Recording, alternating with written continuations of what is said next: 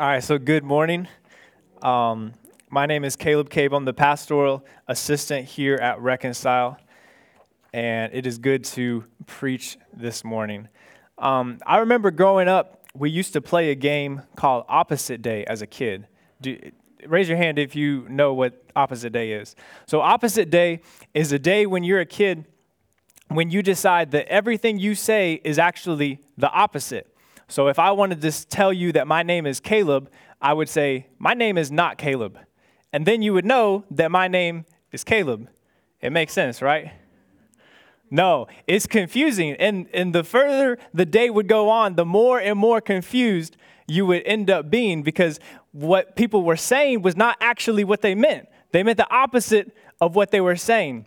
And we expect that when someone says something that they actually mean what they're saying.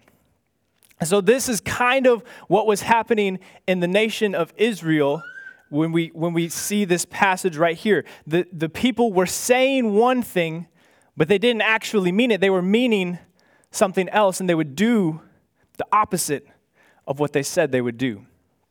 There was a faithfulness problem in the nation of Israel. And last week, uh, we saw as Pastor Will preached, that there was a worship problem, that, that they were, they were half heartedly worshiping him. They were bringing him uh, bad offerings, and they didn't really want to worship him. And so there was a worship problem. But what we see is as, as the passage continues on, that this worship problem was not simply a vertical issue up and down, but it also affected the way that they treated each other. It was a horizontal issue as well. So that's what we're going to read in the text today. But let's, before we do that, let's pray together. God, I pray that, that you would open our hearts by the Holy Spirit, that we would be able to understand your word. I pray that we would be empowered by the Holy Spirit to obey. I pray that you would help me to preach with clarity. I pray that you would fill me with boldness from the Holy Spirit so that I could preach your word this morning. I pray all of this in Jesus' name. Amen.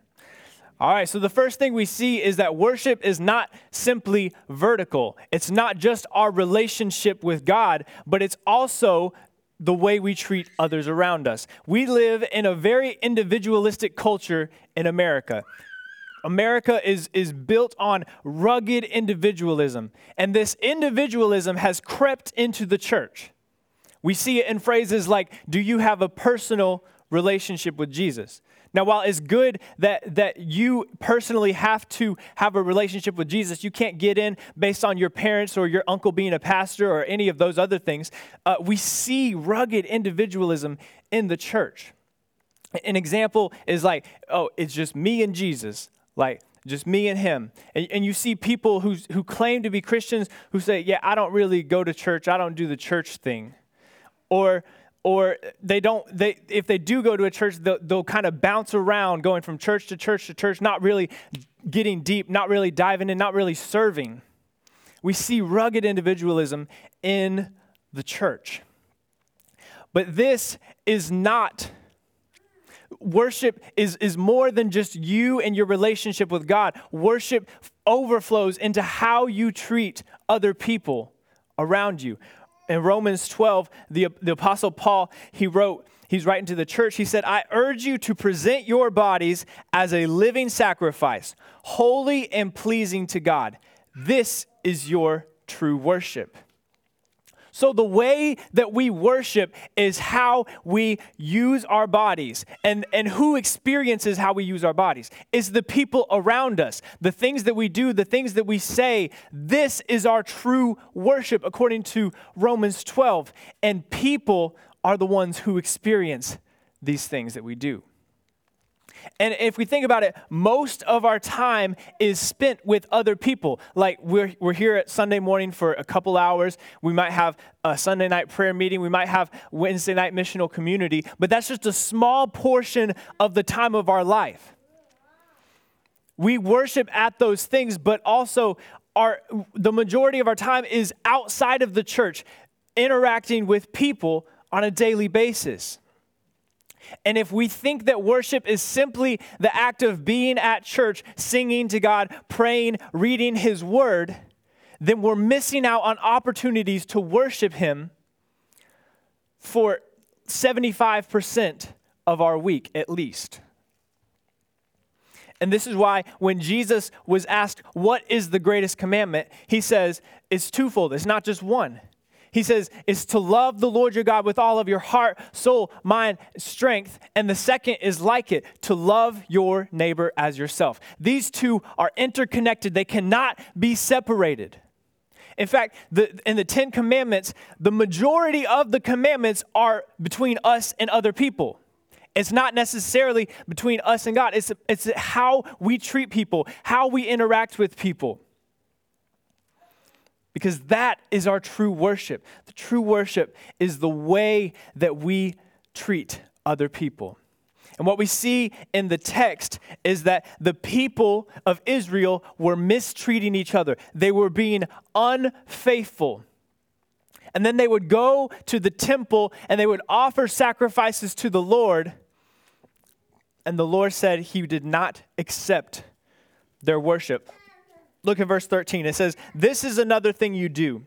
You are covering the Lord's altar with tears, with weeping and groaning, because he no longer respects your offerings or receives them gladly from your hand. So the people were mistreating each other, being unfaithful to one another outside of the temple, then coming into the temple, offering half hearted sacrifices to the Lord. And he says, I don't want any of this. I don't care about your little offerings. I care about the way that you treat one another. I care about the way that you are faithful to the things that you have said you will do to other people. This is where we find ourselves in the text this morning. So, how were the people being unfaithful to one another? Well, well the, the passage gives us three examples, and, and it's not exhaustive. It's just a couple examples. I'm sure they were, they were doing many more things to one another. But this is what the prophet chose to bring up. You are doing this, this, and this. So let's look at these three things they were doing. The first thing is can be found in verse 10. They were being unfaithful to one another. Verse 10 says, Why then do we act treacherously against one another, profaning the covenant of our ancestors? That word treacherously can, can be understood as like being deceitful or fraudulent. In other words, they were being unfaithful to one another the things that they said they would do, they were not following through and doing. They were, they were probably breaking contracts with one another. They were, they were just not being faithful. And we all know someone like this, right? Like someone that you say, Can you meet me at five? And they say, Yeah. And then in the back of your mind, you're thinking, We may or may not meet at five. They may not even show up at all. Or if someone says, I'll take care of that for you, in the back of your mind, you're thinking, I'm probably still going to have to do this myself because they're not going to follow through and do this. And so, so we, um, this is what the nation of Israel was doing to each other. They were just dealing unfaithfully with one another and then expecting the Lord to accept their sacrifices. Faithfulness is the glue that holds together a society. This, this is why, this is one of the reasons why we should be faithful to one another. It's, it's what holds together society. Think about it. The church, the, the, the members agree to, to faithfully attend, to give, and to serve in the church. The pastors agree to faithfully preach the word, to shepherd people, to care for their needs. In the family, a, a, a husband chooses to uh, commits to be faithfully loving his wife, providing for her needs, serving her. The wife agrees to faithfully love and serve her husband.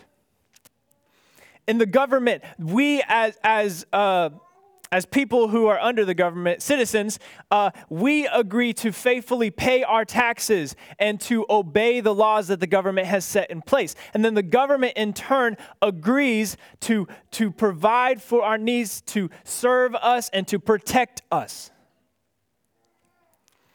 And if one party breaks their commitment, society begins to break down. And this is, we can see so many examples of this in real life.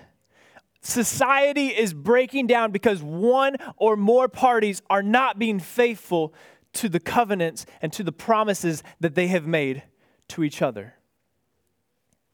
But the text gives us uh, uh, the ultimate reason for faithfulness. In verse 10, it says, Don't we all have one Father? Didn't one God create us? So, so the ultimate reason for faithfulness is that we are all united under God. We all are equal. I, I have four brothers, so growing up, um, we got in a lot of fights, um, as would be expected. And so a lot of times we'd be out in the yard fighting one another. We'd be in a big mess on the on the ground. Our mom would come out and yell at you, "Stop that. He's your brother." You ever heard that? It's like, "Y'all are blood. You shouldn't be doing this." Why? Because you're equal. You are the same. You're part of the same family. You should not treat one another this way. This is the argument that he is using. He's like, Y'all are all created equally under God. We are the same. Why do we treat one another this way? This is not how it should be. And it exposes the root of unfaithfulness.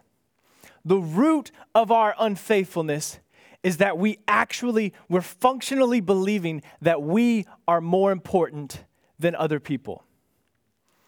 We functionally believe that uh, what we want, our own desires, are more important than the promises that we have made to other people. And this is not how it should be. So that is, that is the first example of, of what Israel was doing. They were treating each other unfaithfully. The second example is that they were being unfaithful to the Lord. Look at verse 11. It says, Judah has acted treacherously, and a detestable act has been done in Israel and in Jerusalem. For Judah has profaned the Lord's sanctuary, which he loves, and has married the daughter of a foreign God. Let me be absolutely clear with you. This has zero, nothing to do with race or ethnicity. Nothing to do with that. I know a lot of people in the past have twisted this scripture to make it say that, but that is not what this is about. This is not a race or an ethnicity issue. This is about who they worshiped. We as Christians let me back up. This was about who they worshiped. The people of Israel, they had made a covenant to God that they would be faithful to Him, that they would not be idolatrous, that they would not bring other gods into their nation. So, why on earth would they go and marry women who were worshiping other gods and idols? How does that make sense? In, in, in our culture today, as, as Christians, why would we go and pursue a relationship, a, a marital relationship with someone who does not love the same God as you? I'm talking to the single people for a minute. If you are single and you want to be married, the Bible is so clear. Do not pursue a relationship with someone who does not love the Lord. Why? Because it will tear you away from the Lord.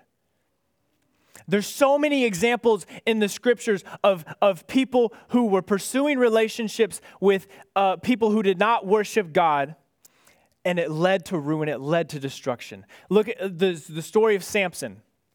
Samson was a, a, strong, mighty warrior for the Lord. He, he led the nation of Israel, but he wanted to be he wanted a relationship with a woman who did not follow God, who did not worship God. What did it lead to? It led to him ultimately dying. It led to, to him being tricked by her. She shaved his head. He got captured by the people, uh, by the Philistines, and eventually it led to his death and destruction. And then in, in, Solomon, he was the son of David. So he, he, he's king over Israel. During his reign, Israel had more wealth than at any other point in their history. They had peace because of the work that his father David had done during his reign. And what happened? He, he continually pursued women who did not love and serve the Lord. And what it led to, it led to the nation ultimately being split because they brought idols into their nation so that the, the women could worship their God there. And after that, the nation was split and ultimately judged, and Judah, uh, uh, Jerusalem ended up being destroyed because of it. It just does not work. If you love the Lord, don't pursue a relationship with someone who does not, because it will lead to ruin, and we see it here in the text. Verse 12, it says, May the Lord cut off from the tents of Jacob the man who does this, whoever he may be, even if he presents an offering to the Lord of armies. To cut off literally means may his lineage stop right there. May he not have any more kids or descendants. May it just his line stop right there. This is, this is what happens, that it leads to ruin and destruction. Let's move on to the third thing that they were doing. The third thing can be found in verse 14. They were being unfaithful to their wives. The Lord has been a witness between you and the wife of your youth. You have acted treacherously against her. So, what was happening is, is the nation of Israel was, uh, they were divorcing their wives to pursue these foreign women who, who worshiped foreign gods. This is what was happening in the text. And it's, it's easy to point the finger and say, well, that's dumb. Y'all shouldn't be doing that. That's bad. But in America, you know that 40 to 50% of marriages end in divorce, even in the church. 40 to 50%. I, I can guarantee you that every single one of you have been touched by divorce. Either you have been through a divorce yourself, or maybe your parents have been through a divorce, or someone you are very close to has been through divorce. I can almost guarantee that every single one of you have felt the effects of divorce. And this is what was happening in this context. The men of Israel were just divorcing their wives left and right to marry these foreign women who worshiped foreign gods. And the, and the scripture gives us a couple reasons why this was a big deal. Number one can be found in verse 14. She was your marriage partner and your wife by covenant. What, what does that word covenant mean? The, the covenant of marriage is before God. It's not just between you and your spouse, it's a covenant that you have made before a holy and a powerful God. And so it should be taken seriously. It's, it's not some flippant agreement like, I'll meet you at five. It's a covenant, a promise made before God Himself. So it should be taken seriously. The second reason is that in marriage, two become one. Look at verse 15. He says, Didn't God make them one and give them a portion of spirit? It, it, all the way in back in Genesis, when, when God created the institution of marriage, he said, For this reason, a man should leave his father and mother, and the two shall become one flesh.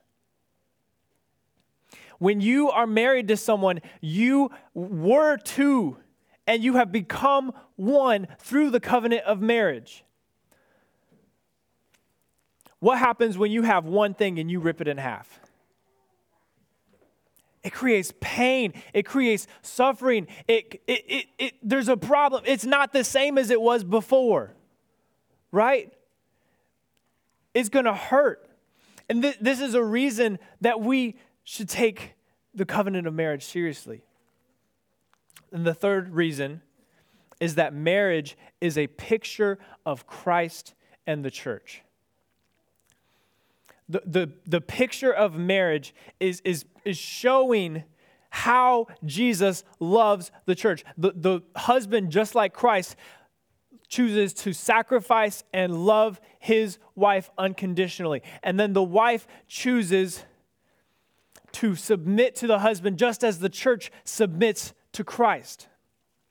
It, it paints a beautiful picture of the gospel to the world. So when we as Christians don't take marriage seriously, we are lying about Jesus. We are telling the world a lie about Jesus. And that should not be taken lightly. And there's all sorts of negative effects of divorce.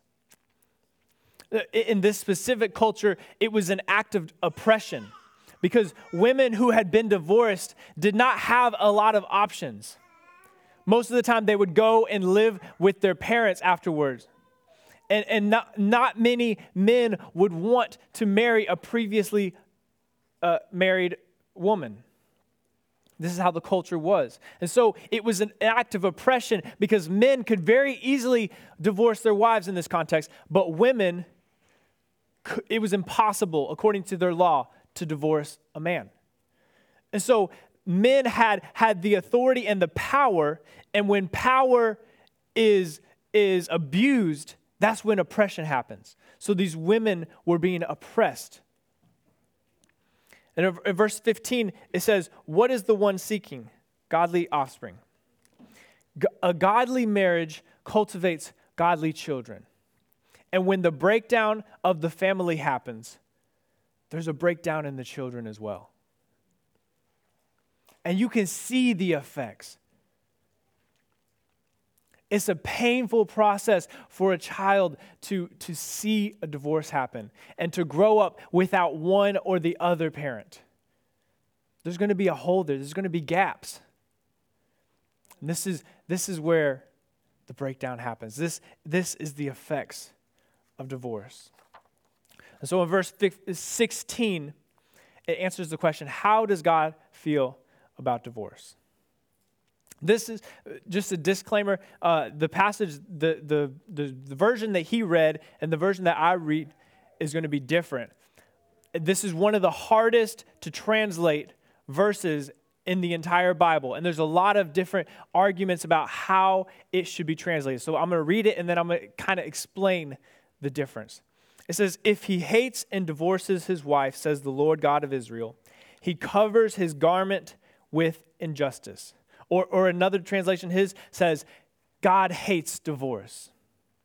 Here's the point the way God looks at divorce is the way he looks at violent oppression. Do you think God likes it when people are violently oppressing other people? No. This is the exact same way that he thinks of divorce. This is, this is kind of the point of what this passage is saying. And godly marriage requires intense intentionality. In verse 15, it says, Watch yourselves carefully. And it says the same thing at the end of 16 Watch yourself carefully, so that no one acts treacherously against the wife of his youth. So, so far, I know a lot of y'all are sitting here like, Ooh, this is, this is, this is not a happy passage so far. It is not happy. Uh, I, either you are feeling conviction yourself or you're just a liar. Um, and because I was convicted when I was reading this, I have been unfaithful to people I deal with. Um, I I have not personally been divorced, but I know there's there's a lot of people who have been, and it's a painful process. And I'm not meaning to condemn or to shame you because of that. And there are, there are biblical reasons for divorce that we can find in Scripture. I don't have time to get into all of that in this. But there are, God, there are biblical reasons. And so I, I'm not meaning to condemn or to shame you, but this is just what was next in the, in the uh, series that we're going through in the book of Malachi. Um, thank you, Will, for giving me this passage. So. what, how, an important question when you're reading scripture is how does this point to Jesus in the gospel? Because Jesus promised when, when he was talking to his disciples that all scriptures point to him. All scriptures are about Jesus. So, how does this point to Jesus? Well, I'm going to tell you. The Lord Jesus is faithful to his word. He is faithful to his word. Although we are unfaithful, we deal unfaithfully with ourselves, with, with other people, we deal unfaithfully with our spouses. The Lord is not that way. The Old Testament, I don't know where it is, but it says, The Lord is not a man that he should lie. He tells the truth always. He is faithful to his promises. He has never made a promise that he will not keep. When he says something, he intends to follow through, and he actually has the authority and the power to make it happen. Back all the way in the, in the beginning, when, when man first sinned in Genesis chapter 3, God made a promise in the garden he said of the serpent that he will strike your head and you will strike his heel. The woman would have a seed born to her who would destroy the plans of the serpent. And over 1500 years before Jesus was born, God made a promise to Abram that he would have a son and that son would turn into a great nation, and that nation would bless the entire world. It said that all the peoples on earth will be blessed through you. How? Because through, through Abraham's lineage, Jesus would come. This was a promise 15, over 1,500 years before Jesus was born. And then God made a promise to King David when he was ruling that he would raise up from his descendants a king who would rule forever and ever. His reign would never end. He would be the perfect king. And the Lord promised Mary that she would conceive by the power of the Holy Spirit. What happened? Jesus was born the promised one came. The Lord was faithful to his word and sent Jesus to be, to be the one who would live a perfect life in our place and die a cruel, gruesome death in our place and then raise from the dead. And that he would give us his righteousness. That he would give us who were unfaithful his faithfulness, so that when God looks at us, He would not see the ways we have been unfaithful to one another, but He would see the way that Jesus was faithful when He was on the earth. That's what God sees when He looks at you if you have put your trust in Him. And He endured all of this. Jesus went through all of this, leaving heaven, coming on earth, suffering while he lived, suffering in his death so that he could be with his bride, the church, forever. Why did Jesus go through all of this? So that he could be with you forever. He loved you so much that he wants you in his presence. He wants you in his presence so much he was willing to die that's the kind of love that Jesus has for us. That's the kind of faithfulness that He has. That although we are unfaithful, though we are unfaithful to Him, we're unfaithful to others, we're unfaithful to our spouses, God was not unfaithful to us. And He proved His, his faithfulness to the point of dying on a cross so that we could be with Him, so that we could experience His presence so that we can experience the blessings that come from having a relationship with Him. This is what Christ has done for us. So, although we are the unfaithful bride, we are the one who has, have left him time and time and time again to follow after the desires of the world, the lust of the eyes and the lust of the flesh. Although we do that, Jesus has been faithful to us and he keeps calling us back to repentance. He keeps calling us back, saying, I forgive you, I love you, I paid for that on the cross. And I want you with me. This kind of love is worthy of our worship this morning. is worthy. Like we saw in, the passage last week, that the, the people were bringing half hearted worship to God. That they didn't really want to worship Him. They were just going through the motions, doing the things that they were, whatever they wanted to do. And, and this had effects on the way they treated people around them. But Jesus loved us enough to die for us, to be faithful to us, although we were unfaithful to Him. And this should cause us to worship him. Worship him in a way that's, that's embarrassing. David, the, the king of Israel, one time, he, he was so excited during worship that he was dancing in the street looking a fool, and he danced so hard that his clothes fell off. I'm not saying we should, we should take our clothes off. I'm just saying his wife was embarrassed of him. He was dancing so hard for the Lord. This is the kind of worship that this should cultivate in us. Because we have a faithful God who loves us through our unfaithfulness. So here's how, how we can respond to this passage. Think about the people that are around you. If, if you work, who are your coworkers or who are the clients that you work with? Who, uh, if you are married, think of your spouse. If, if, you, if you have children, think of them. If, if you are a student, think of your teachers and people that God has placed over you. If you're a parent, if you're a child, think of your parents. Who are the people that the Lord has placed around you? And then think, are you being faithful to your obligations? Are you being faithful to do the things that you have been called to do? And it shouldn't flow from, from an obligation like, oh, I guess I got to do this. No, it should flow from an overflow of thinking of Jesus' faithfulness to you. Jesus has been so faithful to you, and he said, This is the better way to do it. So we know we can trust him, we know we can believe him. So, out of that overflow, we should be faithful to one another in whatever, whatever sphere of life you're in.